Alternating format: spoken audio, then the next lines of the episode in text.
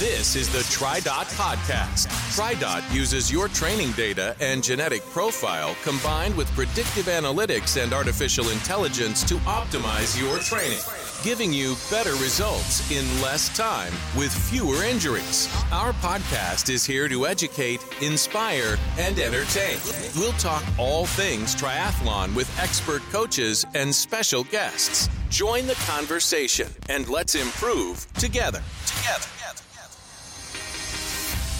Welcome to the TriDot Podcast. Have you ever gone to the vitamin and supplement aisle of your local grocery store or perused a nutrition product website and just felt overwhelmed by the multitude of products promising to be the missing link in your nutrition regimen? Today, we hope to help out with that as we dive deep into what each of these supplements do for your body and whether or not you need to take them. Our key guide to the nutrition product market is our resident nutritional expert, Dr. Krista Austin. Krista is an exercise physiologist and nutritionist who consulted with the U.S. Olympic Committee and the English Institute of Sport. She has a PhD in exercise physiology and sports nutrition, a master's degree in exercise physiology, and is a certified strength and conditioning specialist. Krista, welcome back to the podcast. Well, thanks for having me again. I'm glad to join up with you two and see if we can't help listeners out with a really important topic. Yes. So, thanks again for having me. Of course. Also joining us is pro triathlete and coach Elizabeth James. Elizabeth came to the sport from a soccer background and quickly rose through the triathlon ranks using TriDot, from a beginner to top age grouper to professional triathlete. She is a Kona and Boston Marathon qualifier who has coached triathletes with TriDot since 2014. Elizabeth, thanks for coming on.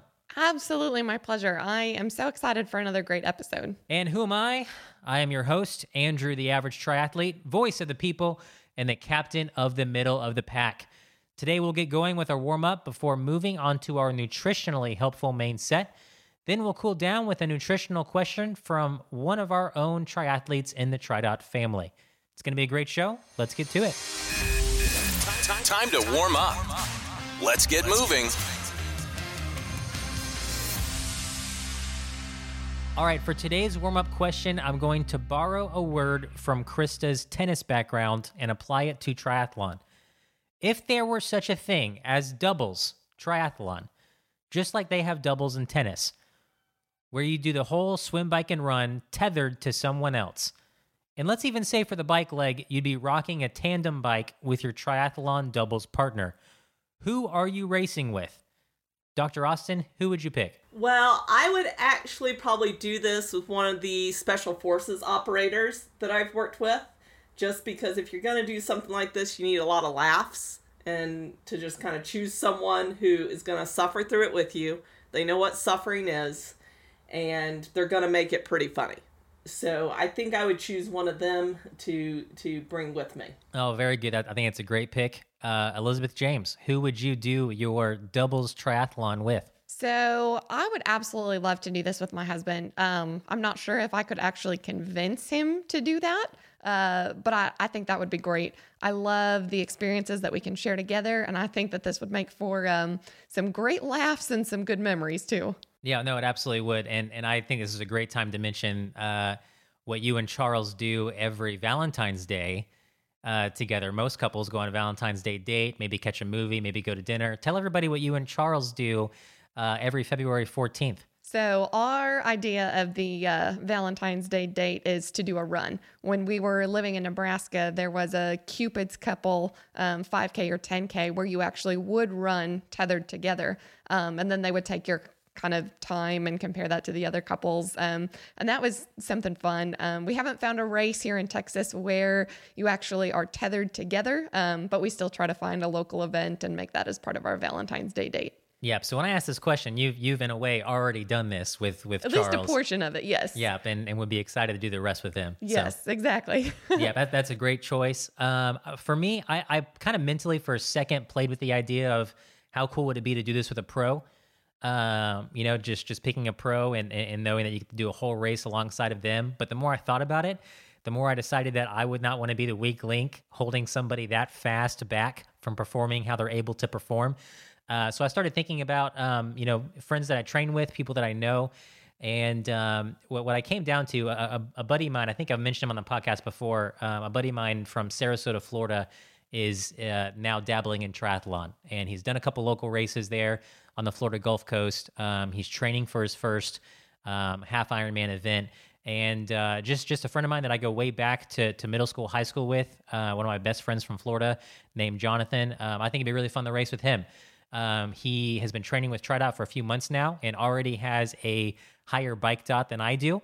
Um, and so, so I, he would be probably a little faster than me there, uh, but I'm gonna I'm gonna be stronger than him in the swim and the run, and so I, I wouldn't feel like I'm holding them back the whole time. Uh, you know, just to be on course with it with a good buddy, uh, doing a sport that we both uh, now really enjoy would be a whole lot of fun for me. So shout out to my friend Jonathan from Sarasota, uh, doubles triathlon. Let's uh, let's let's get it going. New new way to do the sport, right?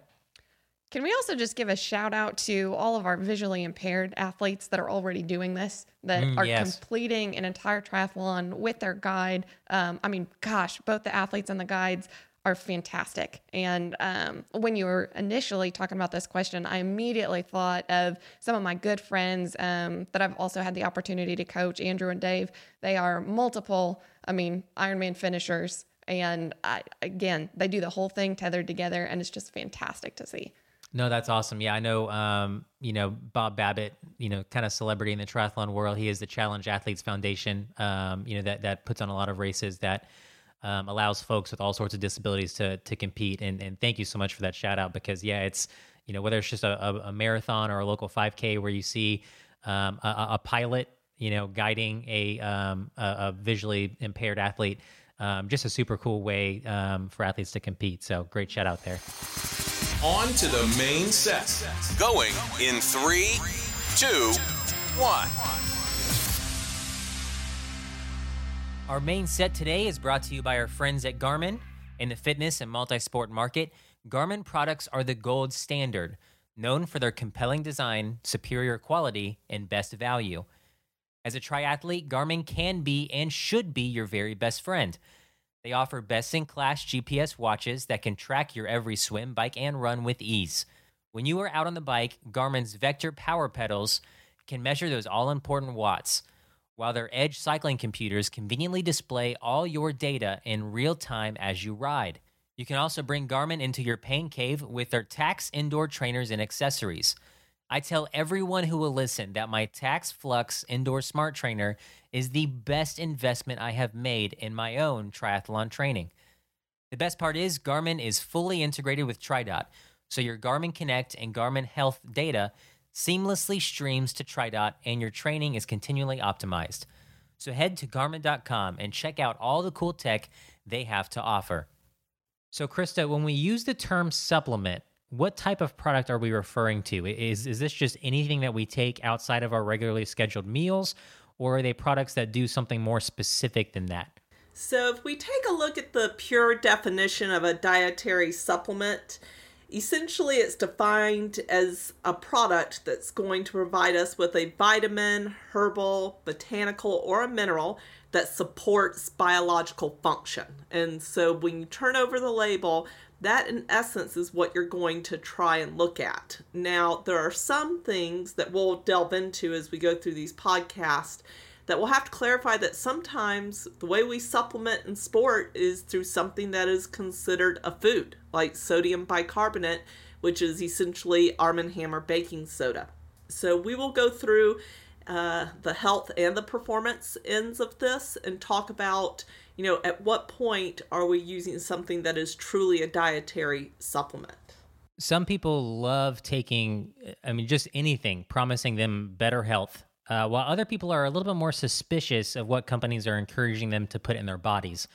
How do health and nutrition experts go about determining what supplements are safe and good for us to take and what we should avoid? So, the first thing that we always tend to look at is first and foremost, what is the label on the back of the product that you are handing over to us? If you take a look, there's three different fact labels um, on various products. There could be a nutrition facts label um, that some you know people say this is a supplement, and really it's a food-based supplement. There may be a supplement facts label, and that's when it truly is a dietary supplement. That's how they got it um, into the market, and that's how the FDA, the Food and Drug Administration, will look at it. And then there are drug facts, which essentially is actually a medication. You know, you might see that as an over the counter like Vivarin um, will bear a drug facts label, but that is caffeine. Okay. Regulations around each of these different types of labels differ pretty significantly.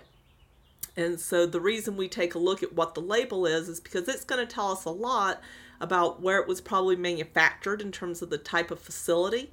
And then once you take a look at the fact that it's actually a dietary supplement, we're also going to say, okay, what other labels does this product have on it? Does it have a label such as NSF, which stands for the National Sanitation Foundation, but also is a laboratory that goes in and certifies to say, hey, you know, they are producing this underneath certain regulations. NSF also offers um, batch testing to ensure that there are no contaminants, including banned substances that may be on the World Anti Doping Agency's um, list of banned substances. We'll also see if they have a label for USP, which stands for the United States Pharmacopeia, and it evaluates products against science based on quality standards. Another label we'll look for is one that says G, M as in Mary, P. Okay, it indicates that a certified facility that ensures the supplement's quality and purity and the strength and composition is produced under good manufacturing processes. That's what the initials stand for um, and that has been established by the um, American National Standard.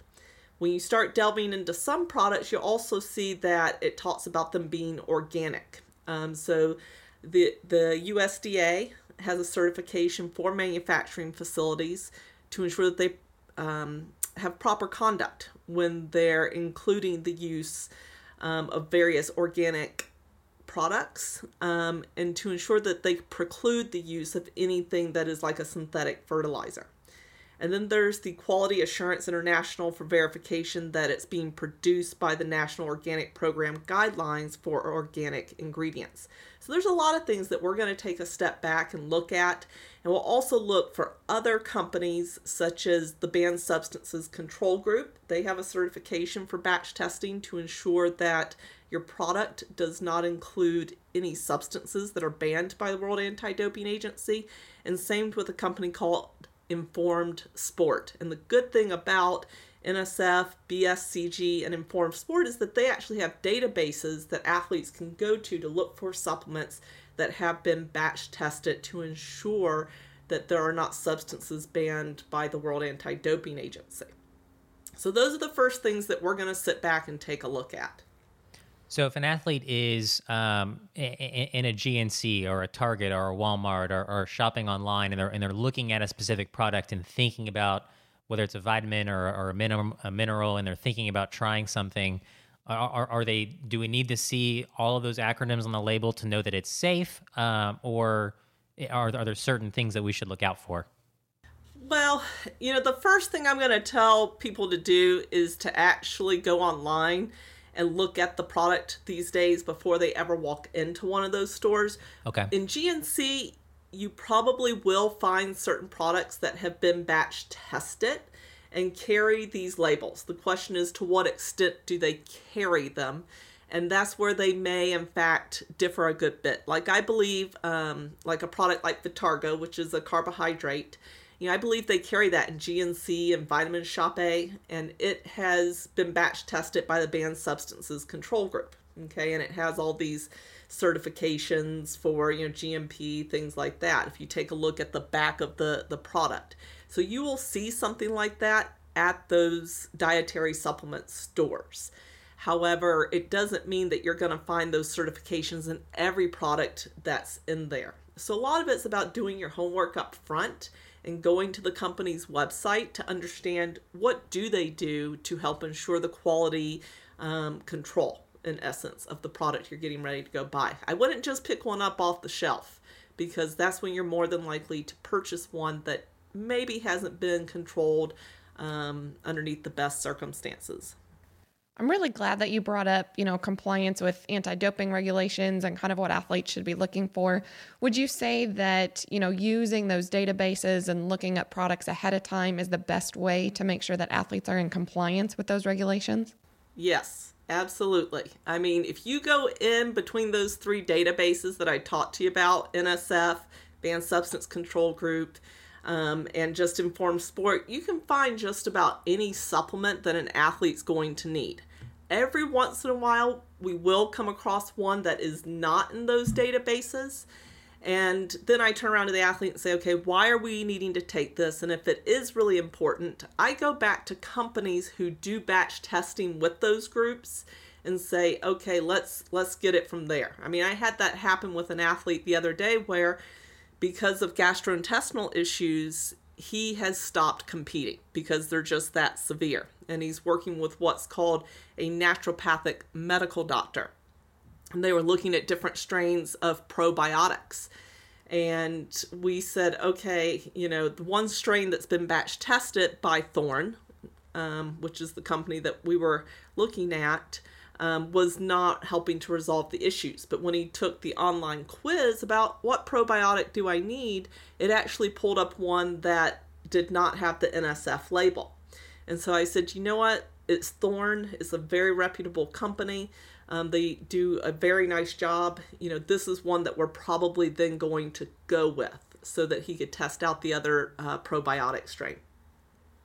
So you always want to do your best to try and make sure that you're not going to have any contaminants, but when it comes down to it, you're not always going to find every dietary supplement that may be utilized by an athlete in those databases. So we just have to be cognizant of that and say, you know, why are we using this? And is there a legitimate reason to be taking it and trying to resolve something? Yeah, I love how you talked about, you know, using a supplement for this particular athlete to kind of um, alleviate some of the GI distress that they were having. When you're working with an athlete on their day to day nutrition, at what point would you recommend the use of a supplement? You know, typically I don't help them dive into supplements until we have made sure their nutrition is just very robust. And the other thing I like to challenge athletes to do um, once they get past the health supplements is to say, okay, we can monitor training load and the rate at which you adapt to training.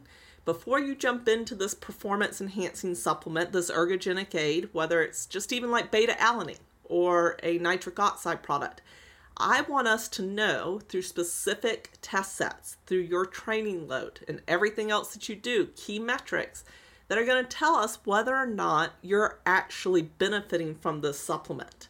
Because oftentimes I think people say, Where's that quick blue pill that I can take and get that extra edge? Yeah. And really, it's not there. For most athletes, they've got to do a lot of work. And the question is, are you really getting a benefit out of what you're taking? And I don't know that it's as robust as athletes may think.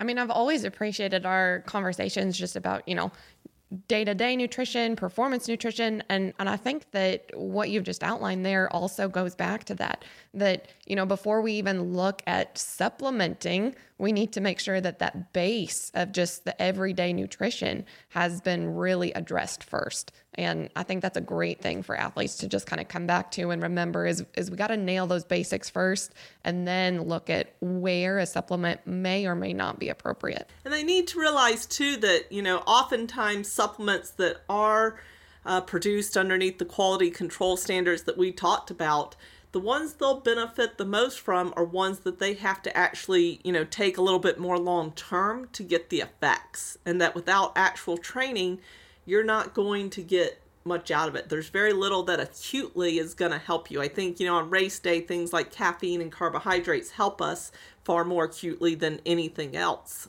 Um, and so I think they've got to be cognizant of that. To my knowledge, I've never really seen a dietary supplement just if it's legal um, and it's an ergogenic aid, it doesn't just help you right off the bat. It means training on it, and they've done research with even like sodium bicarbonate and beta alanine to show you know what? If you train on it, you're going to get a bit more um, gains just because you're able to do higher quality work than you uh, are if you don't train on it. So it really highlights that even if you're picking up that Arm & Hammer baking soda to, you know, help enhance performance, that at the end of the day, you probably need to train on it. I, I will go ahead and tease for folks. Um, you know, on, on, today's podcast, we're about to dive into a, a, lot of the different supplements that people can take, you know, just for their day to day general health. Um, two weeks from now, we're going to be releasing a whole nother episode with Dr. Austin talking about um, all the different supplements we can take that are on the market that um, are advertised as helping us on race day, helping us in our training, uh, including the sodium uh, bicarbonate that she just mentioned. Um, so be on the lookout for that episode uh, dropping soon where we dive into a little bit more of that. So, Dr. Austin, knowing that we had some supplement conversations coming up, I pulled our athletes on the I Am TriDot Facebook group to find out exactly what supplements specifically um, our athletes wanted to learn about. And so let's just kind of go through here and, and start off with some of the vitamins and minerals um, that, that folks were asking about. Now, now, this is a little bit hyperbole, but it seems like there is a vitamin for every letter of the alphabet, right? There's your vitamin A, your vitamin B, your vitamin D. Um, Dr. Austin, what, what are kind of the major vitamins and minerals out there on the market and what do they do for our bodies? Yeah, so when I take a look at the vitamins and mineral, I start off and say, okay, is it a vitamin that is fat soluble or is it water soluble? That's where I start off. Fat soluble vitamins are ones like vitamin A, vitamin D, and vitamin E and K. Okay. And those are ones that if we take them in doses that are too high, they start to become stored by the body and can, can potentially, you know, do some harm. Conversely, you have water soluble vitamins like the B vitamins that if you take a little too much of it, you actually are going to, you know, end up just losing it in the urine. Um, you might saturate your stores, but the potential to have severe side effects um, is more minimal. Now, there are some of them, like niacin, that can, if you take them in large doses, actually produce side effects. But overall, if you take a look at the A to Z composition, you have, you know, water and fat soluble vitamins. Then you dive into the actual minerals themselves, and that is ones like iron. We all probably have heard about that because we're talking endurance athletes. Yep. Zinc, copper. Um, so you really have a whole plethora when you talk vitamins and minerals of, you know, cofactors that are needed for metabolism, right? And that's what they're there to do for us on a day to day basis. Now, of all of those vitamins and minerals, are there ones that athletes are typically deficient in, or does that kind of just vary person to person? It really varies person to person. I will just tell you that I have some athletes that are such good eaters, we will never even go near a multivitamin and mineral just because they meet the recommended daily allowance for the vitamins and minerals in their day-to-day nutrition or you know averaged across the week they're they're meeting it um, and so we never touch it conversely we have others that sit down and they go, gosh, I'm just missing a few key aspects. And it might be things like vitamin D or vitamin K that they sit back and I say, well, how much are we actually missing? And is it robust enough to actually warrant a dietary supplement? And then in some instances, you do a dietary analysis. And what you find is that an athlete is getting the recommended amount. So, iron's a real common one and you look at it and you say, yeah, but is that enough for an athlete? Because those RDAs are typically based on the everyday person who's not training. And so, underneath those circumstances, we actually turn around and take a look at biochemical testing to understand whether or not they may benefit from taking a supplement like iron to help ensure they don't deplete their stores um, and really compromise their training. So when I sit down with someone, we have a pretty good reason for why we do what we do, and we only supplement once it's really necessary. Another thing um, that I know has come up quite frequently and has been a question that was asked on our I Am TriDot Facebook group. I mean, we see men's vitamins, women's vitamins. Biologically, do men and women have differing vitamin mineral needs that we should be aware of? Biologically, I will tell you that men are usually a little bit larger, right, than women, and so there is an increased recommendation, or in the instance of females, we know, like with iron, that they have a menstrual cycle every month usually.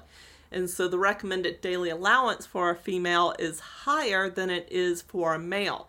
But overall, if you take a look at it, the upper and lower limits are usually not that different between males and females once they have reached maturation. Once they're adults, they're they're pretty similar and even coming up the the pipeline. But the reason they tend to put these mega doses in is because from a marketing standpoint of view, they do want you to believe that you may need them for a specific reason.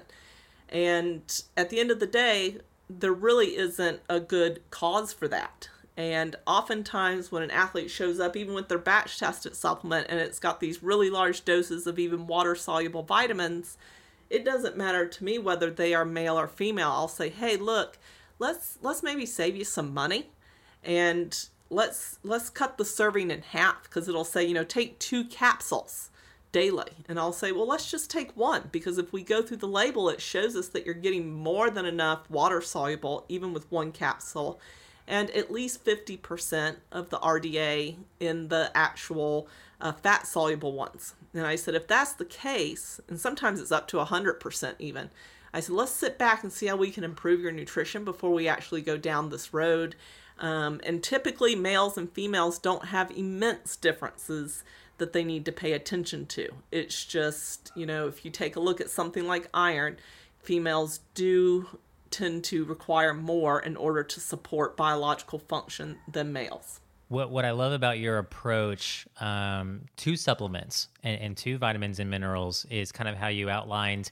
Okay, let's let's start by examining the diet and see what you're getting in, in the food that you're eating. Let's try to fix it there, and then we'll talk about you know maybe supplementing some some things because um, because a I think it's probably a good thing for us all to take a closer look at our diet anyway um, and so this just gives us another reason to do that, right? Um, and, and, then B, I mean, I think so often as, as an average everyday athlete, you hear, you know, oh, you, you have friends talking about taking this vitamin they just discovered, or you have people, you know, you know, buying this and that. And, and, and you, you almost get this feeling that, you know, you're, you're not as healthy as they are. You're not doing your nutrition as right as they are because, oh, they're taking all these extra things that you aren't and so you, it kind of gives you that FOMO that, that, that you're missing out on um, potential vitamins and minerals when you might not be if you're getting your, your diet right. So so I love that that's the approach. Um, and, and, with that, one of our athletes specifically mentioned iron and said as a vegan.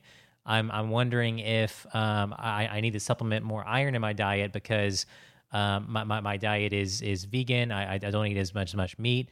Um, so are, are there any other diets that that are kind of popular and common um, like maybe a vegan needing more iron um, that, that are noteworthy that people are oh if you're this or you're that you should consider maybe this vitamin or that vitamin um, that, that, that you would mention you know it really comes down with any dietary or nutritional approach to how well do you do it. I've worked with vegans over the years especially um, you know, leading up through like the 2016 games and beyond, it's kind of become a, a, more popular approach with athletes. And what I found is when they do a good job with their nutritional intake, they're getting plenty of iron. And we check their ferritin stores and they have plenty of storage. And it's because they're eating such high quality foods usually and being so conscious of what they're taking in and how much that I think overall they sometimes do a better job than even the person that is a non-vegan. Um, similarly if you turn around to someone who's paleo or keto it really comes down to what are they choosing to take in to create that nutritional plan.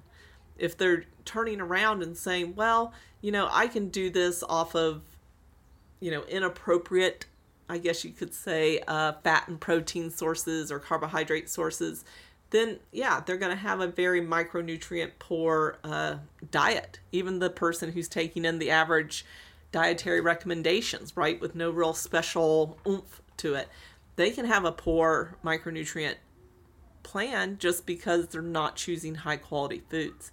So, really, it comes down to analyzing it, looking at the quality of it, and that's why I love an app like Cronometer because I do go in there and work with each athlete to say, okay, look at what it's giving you in terms of information. When you hover over each um, micronutrient or the macronutrients, it shows you the foods that you're deriving that from. And it shows you if you're deficient in it. And so I try to do a lot of education with the athletes to say, hey, let's take a look overall and go from there. And typically, once they review the foods that are underneath that macro and micronutrient, they can turn around and look at me and go, oh, I think I know where I'm going wrong. Or, hey, here's where I'm going really right. So I think it's all dependent on the individual and how well they put together their nutritional plan. That's one of the things that I was going to mention as well is that the apps are just a fantastic way of really looking at what vitamins and minerals are in different foods and looking at those micronutrients and then identifying where are we getting them from, where we might be deficient, um, and then some changes that we can make just in our day-to-day nutrition to kind of hit those recommendations as well. Yeah, Elizabeth, you and I, I think for the first time, heard about uh, Cronometer from Dr. Austin uh, on our very first podcast recording with her. Have you been using it since then? I actually have been. Yes, I uh, switched to what I was using before and am now just a big fan of that app. Very good. I, I downloaded it. Uh, I have not started using it yet, but I've downloaded it and Hey, have good intentions. So, Elizabeth, have you moved to the point where you're using the timing function on the Cronometer app? I I have dived into it just a little bit, um, but that's that's kind of the next adventure, and I'm excited to work with that a little bit more. I might have to pick your brain a little bit more outside of the podcast on that feature too. Yeah, I think it definitely uh, warrants something because that's been one of the biggest assets that I think I've been able to, you know, show people. I mean, they're kind of a newer app, but I'll just tell you, you use that app to its fullest capabilities. You might not have to do too much supplementation, to be honest. So, Good to know. Good to know. Note that, everybody. That's a that's an important moment in today's episode.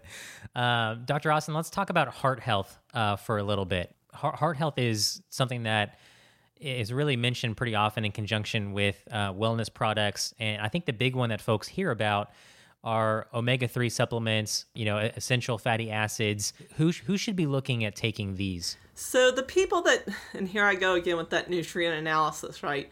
The individuals that we turn around and look at omega 3 supplementation with are those that have deficiencies in their diet, right? And there are a lot of people who will just turn around and say, Krista, I just, I don't like fish.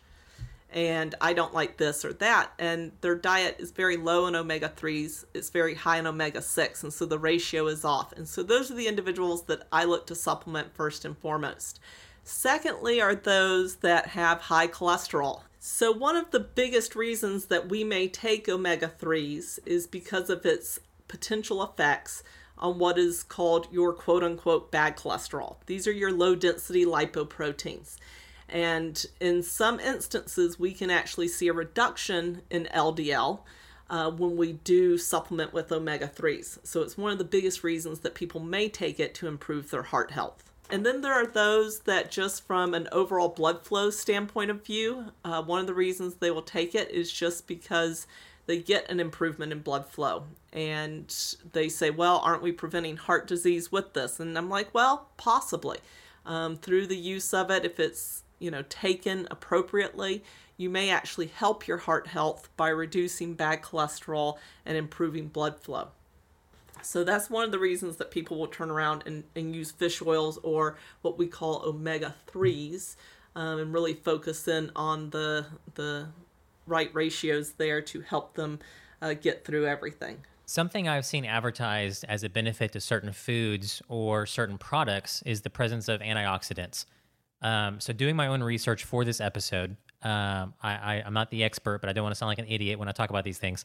Um, I, I have a vague idea of what an antioxidant is, um, but to learn a little bit more, I Googled it and I found this definition Antioxidants are compounds produced in your body and found in foods. They help defend your cells from damage caused by potentially harmful molecules known as free radicals. Now, this was both helpful and not helpful. It makes antioxidants sound important, but I'm still unclear on exactly what they do for my body uh, and if I need to supplement them into my diet. Uh, Dr. Austin, help me out here. Yeah, so a lot of people look at antioxidants as vitamins such as vitamin C. And we do know that vitamin C in adequate doses, and note I use the word adequate, can help us, you know, fight off the free radicals and reduce oxidative stress. Um, when it's adequate, we tend to get a good balance in what it is we see occurring in the athlete's body. But when it's in excess, it may impair the oxidative stress to a point that you don't want it to because oxidative stress and free radicals are actually kind of good for us as athletes. Uh, one of the things that we've questioned for years is, you know, do we need them to maximize training adaptations? And I would say yes. Based on the current research literature, we don't want to send all of that into hibernation. We actually want to let it go ahead and do its job, which is to inform cells that they need to adapt. And so that's why when you're taking doses of even water soluble vitamins like vitamin C, um, another one that's popular is like vitamin E, um, I say, hey, hold back and be careful because you don't want to limit, you know, adaptation. I know glutathione was another antioxidant that one of your listeners asked about, and I co-added it with the same uh, concept is we don't want to when we're working with an athlete who's trying to maximize training adaptations impair the adaptive response and so sometimes it's good for us to actually create a level of inflammation in the body um, there's a good level of inflammation and then there's bad levels of inflammation right and i think you're best to control that by how you dose out the exercise itself so we have to look at it from the dose response and whether or not we're trying to create a training adaptation and making sure that we don't ever overtrain the body. If we're overtraining the body, then we're going to actually cause so much harm anyway that no matter how much you take as an antioxidant, you're not going to stop the kind of the repercussions on the back end. It can't be used as a uh, as a form of correcting doing too much work uh, on, on your muscles. No, it should not be viewed as that at all. It should be viewed as something that you need adequate levels of in the body, and that with adequate levels, we can take care of our day to day, you know, cell operations, muscle cell operations. But otherwise, you know, really, if you take too much, you may just impair the entire adaptation process.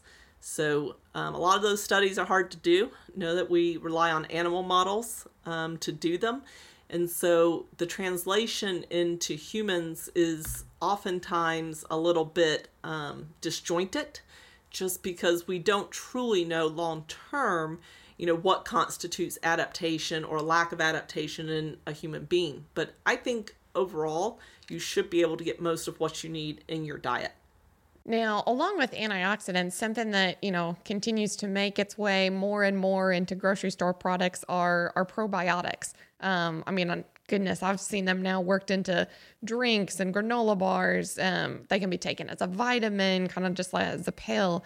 Are kind of give us the rundown on on probiotics and when or when those might not be helpful for athletes. So probiotics are essentially responsible responsible or promote it, we should say, for restoring your gut flora. Okay. And oftentimes, if you talk to most athletes, they will t- tell you, look, I've got X, Y, and Z going on with my gut. And that can be for a variety of different reasons.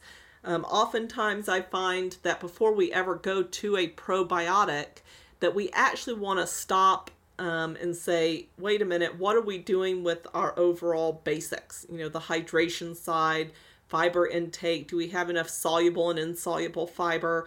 Um, do we have enough magnesium in our diet? Okay, basics that we need to ensure that our gut functions properly. Um, the other aspect of that is training can cause a good number of hormonal, uh, I guess, negative consequences or negative impacts on our hormones. And oftentimes that's because there's an imbalance between energy intake and the rate at which we're outputting that energy. And so I always go back to that first and foremost to say, before we go down the probiotic road, what is it that we actually need, you know, to be doing the right way so that we don't get a supplement confused with something that's related to nutrition and training load. When we do go down the probiotic road, it's typically because we have unresolved gastrointestinal issues that just are bothersome. Okay, it may be stomach bloating, it could be gas, it could be, you know, constipation. And people say, you know, this is something that is really bothersome. It's impairing me in my ability to train or just live a healthy lifestyle overall. Like it's that bothersome. And that's when we do turn around and say, okay, maybe the gut flora is diminished. Um, maybe we need to go down that road. And these days, we're taught that a prebiotic is necessary to help fuel the actual activity of a probiotic. And so the story keeps getting a little bit more complicated, right? They'll say you need a pre and probiotic. And in fact, there are different strains of probiotics that you can try. And it's something that really is still in its infancy. And so to be putting it in foods is pretty interesting to me because the dose effects and the you know true science behind all of it is not well developed yet. So I'd always just be careful. I mean, if they're marketing a food product because of the probiotics in it, um, I would kind of question how much you're actually going to get out of that. Um, and that if you need probiotics, let's put it in in a batch tested dietary supplement and truly understand its effects. No, I, I think that's great advice. Um, th- there was one moment, probably a year or so ago, where I was considering trying some probiotic supplements. Um, whenever I would just go for an evening run, I was having a hard time with that feeling of having to go to the bathroom, uh, fighting a little gas along the way. And right before I, I w- tried pulling the trigger on purchasing a uh, probiotic supplement, I was like, well, let, let me see what I'm eating at lunchtime and kind of play with that and see if it has an effect. And what I realized over just a, kind of some trial and error was at lunchtime, if I had an apple, I'm a big fruit guy, I love fruit. If I had an apple with my lunch and then went for an evening run, 100% of the time I had what I now refer to as the apple toots. And I would struggle, uh, you know, with with doing that run as as prescribed. Uh, and if I don't have an apple at lunch, uh, I've yet to encounter any other food at lunchtime uh, that induces those same toots. So uh, I now save apples for dinner time uh, or days where I don't I don't have a run, and um, it seems to for me have have solved that problem without going to a probiotic. the apple toot story. A lot of people have that story. Just so you know, we find that a lot with that, apples. Well, it, it's not apples per se, but it may just be another item that is causing the issue during exercise. So typically, if we time things correctly and make sure they don't have it prior to exercise, we can get a lot resolved, a whole lot. So we've talked quite a bit about, you know, things to take during the day. Um, let's shift focus just for a moment and and talk about, you know, sleep and supplements for sleep. Uh, you know, as athletes, we know that sleep is critical for both athletic performance and just day to day health. And to get a good night's sleep, I know that some folks turn to over the counter sleeping pills or melatonin. Um, is this a viable way to ensure a good night's rest? Um, you know, there's there's no supplement out there that we can guarantee anyone that it's going to be the reason that you get a good night's sleep. But what we do know is that a dietary supplement like melatonin may actually improve sleep because the person may have um, just the need to you know get into more deeper REM sleep or what have you, some biochemical aspects that the melatonin has been shown to help them you know get to sleep and stay asleep a good bit better. The only thing about that is that when they wake up in the morning, they may describe a little bit of drogginess and the reason they feel droggy or what have you is because there's a hormone called prolactin. And prolactin typically increases a good bit more when we take melatonin before sleep. The other approach to that is that sometimes there are products out there that will put small amounts of melatonin into their products. However, oftentimes they're not batch tested, but people have told me, you know what, it actually works a whole lot better. I can sleep now because I'm taking this specific product. Um, so it's a catch 22 because the research out there is not robust enough on all of these supplements that are promoted for sleep. And so I think we just have to be careful in evaluating it. You know, most triathletes today have um, a Garmin at least, or something of that nature, a polar, you know, heart rate monitor, and they can sleep with that on and actually look at the level of activity that occurs during their sleep. I don't really dive into the different sleep stages, but I say, you know, let's just take a week before you try taking this and see what your sleep looks like just on your watch. Um, they now also have the rings that do the the heart rate variability and the activity levels. Um, so those are really becoming popular.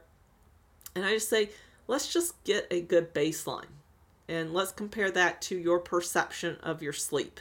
Maybe you're sleeping better than you know, and we maybe need to review this a little bit. Then let them add the dietary supplement in and see if that really changes. It gives us a bit more objective quantification rather than just purely the subjective perspective of here's how well I slept or did not sleep. So, Dr. Austin, there's a, a good amount of products on the market that um, promise to help us out with our joint health. And I know a lot of folks with achy knees, achy elbows, achy shoulders, you know, might be tempted to kind of dive into that part of the supplement world.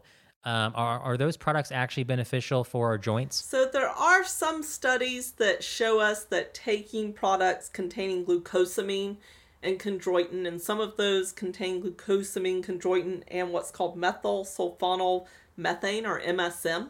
That's that's quite a mouthful right there. Yep. And they do show that it gives us some relief for some you know mild to moderate like osteoarthritis, um, and that it is intended overall to help us maintain the health of your cartilage. Okay, your cartilage is kind of that rubbery tissue that helps to, you know, cushion the space between uh, your bones and your joints. And so, what I always do is turn around and take the same process and say, okay, look, if we're doing everything well from a dietary perspective, we might even have been through elimination diets. You know, do we need this to help your joints feel better? Because sometimes we've actually found that just food allergies in and of themselves that they never knew they had until they started doing high levels of training might actually impact the way their joints feel. So something like that is out there and I think once everything else has been examined, you can you can definitely take a look at it because it appears to provide some relief um, for mild to moderate like osteoarthritis. Now, I don't want us to dive in too deep on this because I feel like this could be a whole podcast episode in itself, and I'm I'm I know that we'll probably dive into this a little bit more. But Dr. Austin, could you give us just surface level your thoughts on CBD? So CBD is cannabidiol, and there is a variety of different um, derivatives that come from cannabidiol.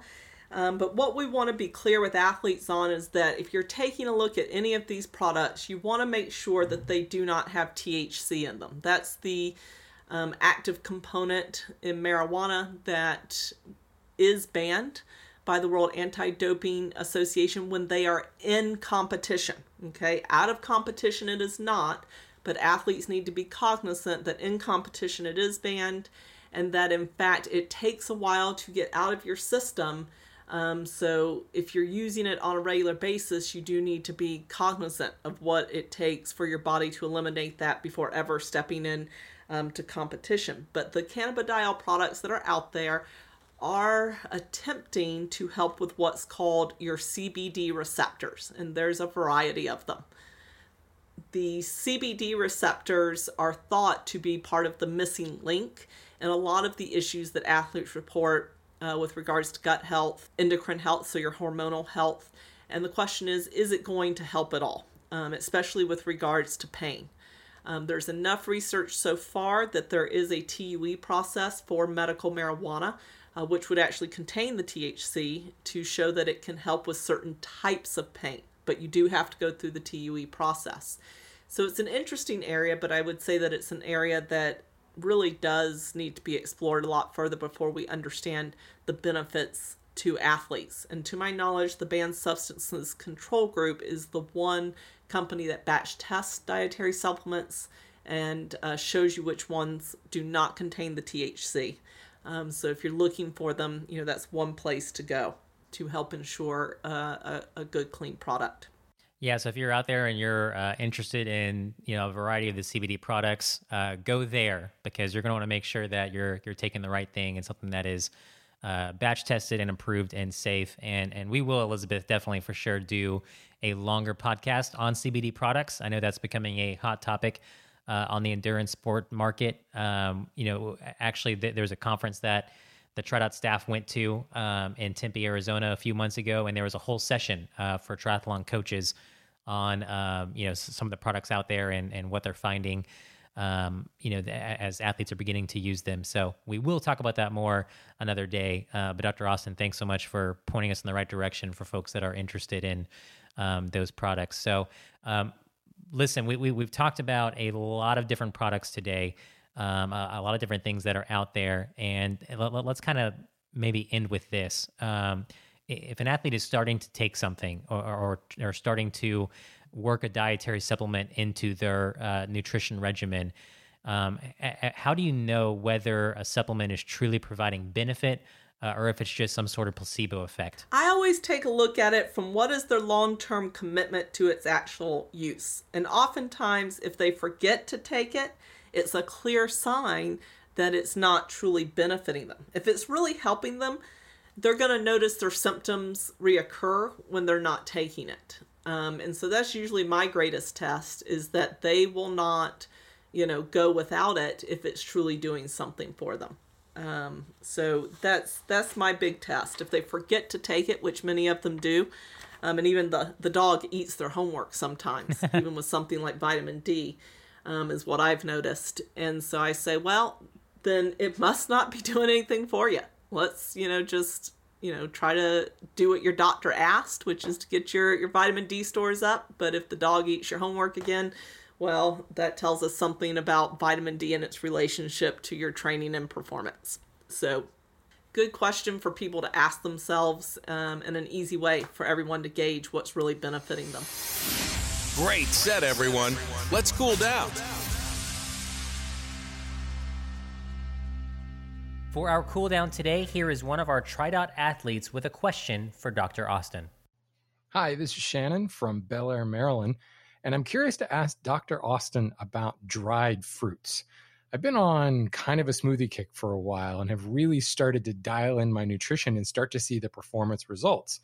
But then this whole pandemic thing came down and I started to have trouble finding more and more fresh fruits. Plus, I started to find more and more, shall we say, exotic fruits in dried variants. It's not as easy to find mangoes sometimes, but dried mangoes are always there and I've started to dial in the various new uh, nutrients that come from these various fruits. But what I wonder is once the fruit is dried, am I losing any of those micronutrients or even macronutrients? I know that as bananas ripen, their starch uh, amounts, volumes, if you will, start to change. So is this also the case with some other fruits? And am I doing myself a disservice if I use dried fruits. I'd love to always use fresh as much as possible, but sometimes it's not possible. So, Dr. Austin, what's the verdict? Does drying a fruit change its micronutrient content? Dr. Austin, what do you have to say to Shannon? Well, the difference between dried fruit and real fruit is that oftentimes the dried fruit is a shrunken version of the real one, and you have a higher uh, density of energy intake, and even some of the nutrients are far more dense in a piece of dried fruit. However, you can get certain nutrients like vitamin C that can be really volatile due to the way that they create dried fruit, like the heating process. And so you might lose a nutrient like vitamin C in that process. But overall, typically you will get a good bit more of the vitamins, minerals um, that that is in them. Um, you know, so take like a cup of raisins versus a cup of grapes. Cup of raisins is going to give you a far better amount of fiber, potassium, and copper than a cup of grapes. So really, we have to take a oh, step oh, back. Yeah, step back and really understand um, the the fruit that you're looking at. Um, same thing with dried apricots are usually a better source of certain nutrients than fresh apricots, including like vitamin A, B, iron, and potassium. Um, so, a lot of information is out there with regards to uh, the different fruits. And so, I would just investigate each of the ones you love and say, Am I missing out on anything um, by taking dried fruit over fresh fruit? Is there any particular resource you would point people towards uh, as, that's reliable when they're doing um, that research on the fruits they like? You know what? I actually would have them tap in. I would have them tap into Cronometer. Okay. Um, I would also tell them just to Google it online. You can find a lot. Uh, you can find a lot of great information online about the different dried versus um, fresh fruit. But off the top of my head, I would tell you it's it's kind of a googling process if you you know want to Okay. go through and, and take a look outside of a you know a tool that actually analyzes food for you. I, I've seen some people suggest that dried fruit can contain more sugar or added sugar compared to um, fresh fruit. I- Is that a concern at all uh, of yours with dried fruit? It is and it isn't. You know, if we use dried fruit the the right way at the right times, I think the sugar content that is in it, because it will typically be higher in sugar, um, can be a benefit. You also want to really evaluate the dried fruit that you're buying and making sure that it just hasn't had sugar added to it. So if you take a look at what you're buying, make sure it's just dried fruit without anything being added to it. You should be okay. You'd be getting what you typically would from fruit anyway. It's just condensed. Um, the calories are higher in a cup of grapes versus, or sorry, a cup of raisins versus grapes just because they're condensed, right? So just be cognizant of those couple factors, and I think you'll be okay. Elizabeth, I know you are a big proponent on staying top of uh, the, the healthy food and a well-rounded diet. Does dried fruit ever make its way into meals in the James household? Yeah, it does. Um, I I like to use dried fruit quite a bit, specifically dried cranberries. Um, adding those to my salads, and you know, a great go-to snack for me is some dried fruit and some nuts. So it it is a uh, staple in the James household as well. I, I really like dried pineapple. Um, I for me, I, I buy it occasionally. We don't have it often. It's not uh, ongoingly in my diet, but every now and then, just as a little sweet treat, um, I'll, I'll you know if I have some dried pineapple in the house, I'll have a couple, just a couple pieces, uh, almost as like a dessert, you know, at, at lunchtime. Um, but but that's I've, I've never tried it in a smoothie or anything. Um, Dr. Austin, do you use dried fruit and anything in your day to day eating? You know, really, really rare. Um, if it's around, I'll nibble on it. But on the whole, Dr. Austin has to stick to the real fruit because of how her diet is structured. I don't quite have the caloric expenditure that everyone else does. So I got to be pretty mindful. Well, that's it for today, folks. A big thanks to Dr. Krista Austin and Coach Elizabeth James for talking with us about supplements. Shout out to Garmin for partnering with us on today's episode. Head to garmin.com to find out what TriTech should be your next purchase. Enjoying the podcast? Have any questions or topics you want to hear us talk about? Head to tridot.com slash podcast and click on submit feedback to let us know what you're thinking. We'll do it again soon. Until then, happy training. Thanks for joining us. Make sure to subscribe and share the TriDot podcast with your triathlon crew. For more great Tri content and community, connect with us on Facebook, YouTube, and Instagram. Ready to optimize your training? Head to tridot.com and start your free trial today. TriDot, the obvious and automatic choice for triathlon training.